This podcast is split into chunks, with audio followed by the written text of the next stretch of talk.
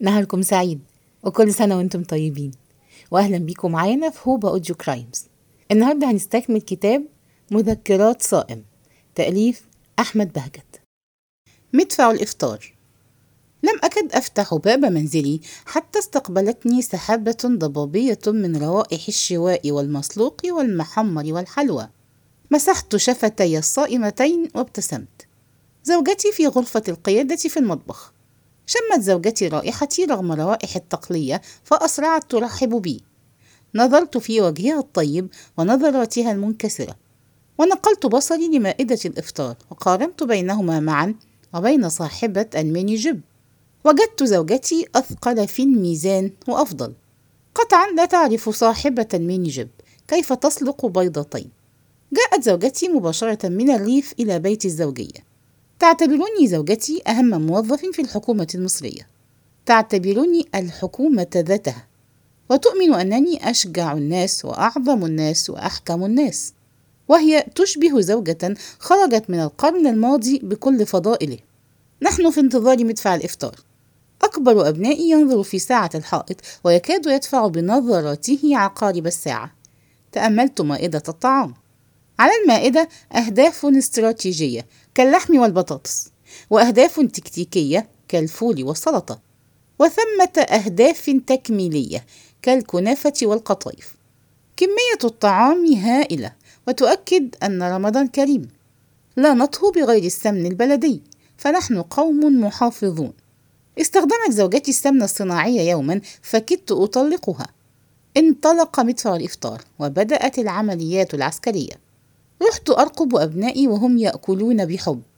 أصغرهم وأقربهم من قلبي يجلس مشموما لا يأكل ولا يشرب. أمرته أمه أن يأكل ثلاث مرات فلم يستمع.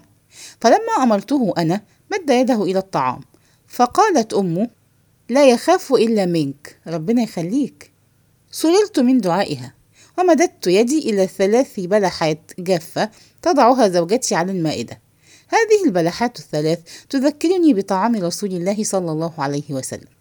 تعودت أن أفطر على البلح عملا بالسنة. وسط مائدتنا العامرة تبدو البلحات الثلاث غريبة ولا تكاد تظهر. هذا ما بقي من الإسلام في بيتنا.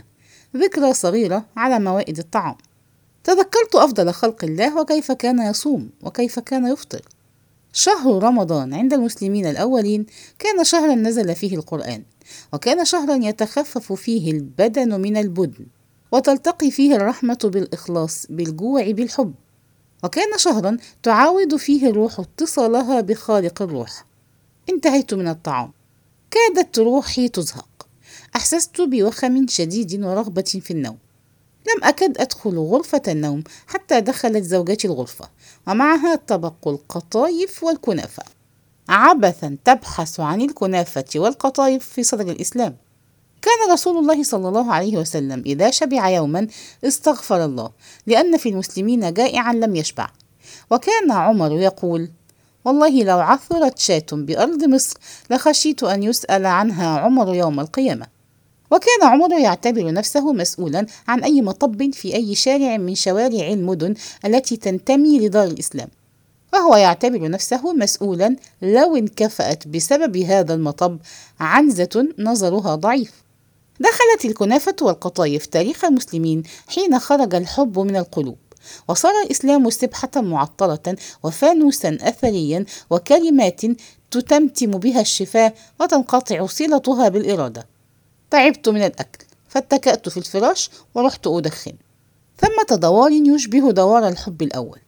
أبنائي يجلسون حول جهاز الراديو وعما قليل يفتحون التلفزيون. وكمية الضجيج الغريب الذي يبعثه هذان الجهازان لا تدانيها كمية في العالم. وعدت أحاول النوم عبثا. ثم دخل الغرفة أصغر أبنائي. كان يمسك بيده كتاب الدين وكان يبدو عليه الوقوع في مشكلة من نوع ما. أدنيته مني وقبلته وسألته عاوز إيه؟ قال فجأة إحنا بنصوم ليه؟ فاجأني السؤال فقلت علشان الأغنياء تحس بجوع الفقراء. طب الفقراء بيصوموا ليه؟ فاجأني السؤال. هذا هو السبب التقليدي للصوم كما علموه لنا وهو سبب غير صحيح. لماذا نصوم؟ إن الصوم في حقيقته نوع من الحب. هو العبادة الوحيدة التي لا تظهر على صاحبها في شكل طقوس أو حركات. ولهذا كان العارفون بالله يبلون شفاههم حين يخرجون على الناس صائمين.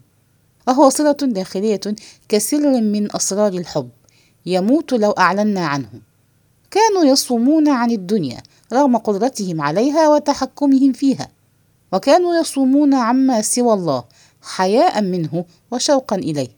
وكانوا يمتثلون لأمر الله في الصوم رغم عدم فهمهم لحكمته. مثلما يمتثل المحب لأمر حبيبه ولا يسأل. كانوا يا ولدي الصغير يتصورون أن كمال الحب أن تطيع ولا تسأل عن حكمة الإجراء وموجباته. ذهب هذا الزمان الطيب وجاء زمن الصيام الذي نصوم فيه لنسهل عملية ابتلاع الكنافة والقطايف. وهنا نكون قد وصلنا إلى نهاية هذا الجزء وإلى لقاء قريب في الجزء القادم.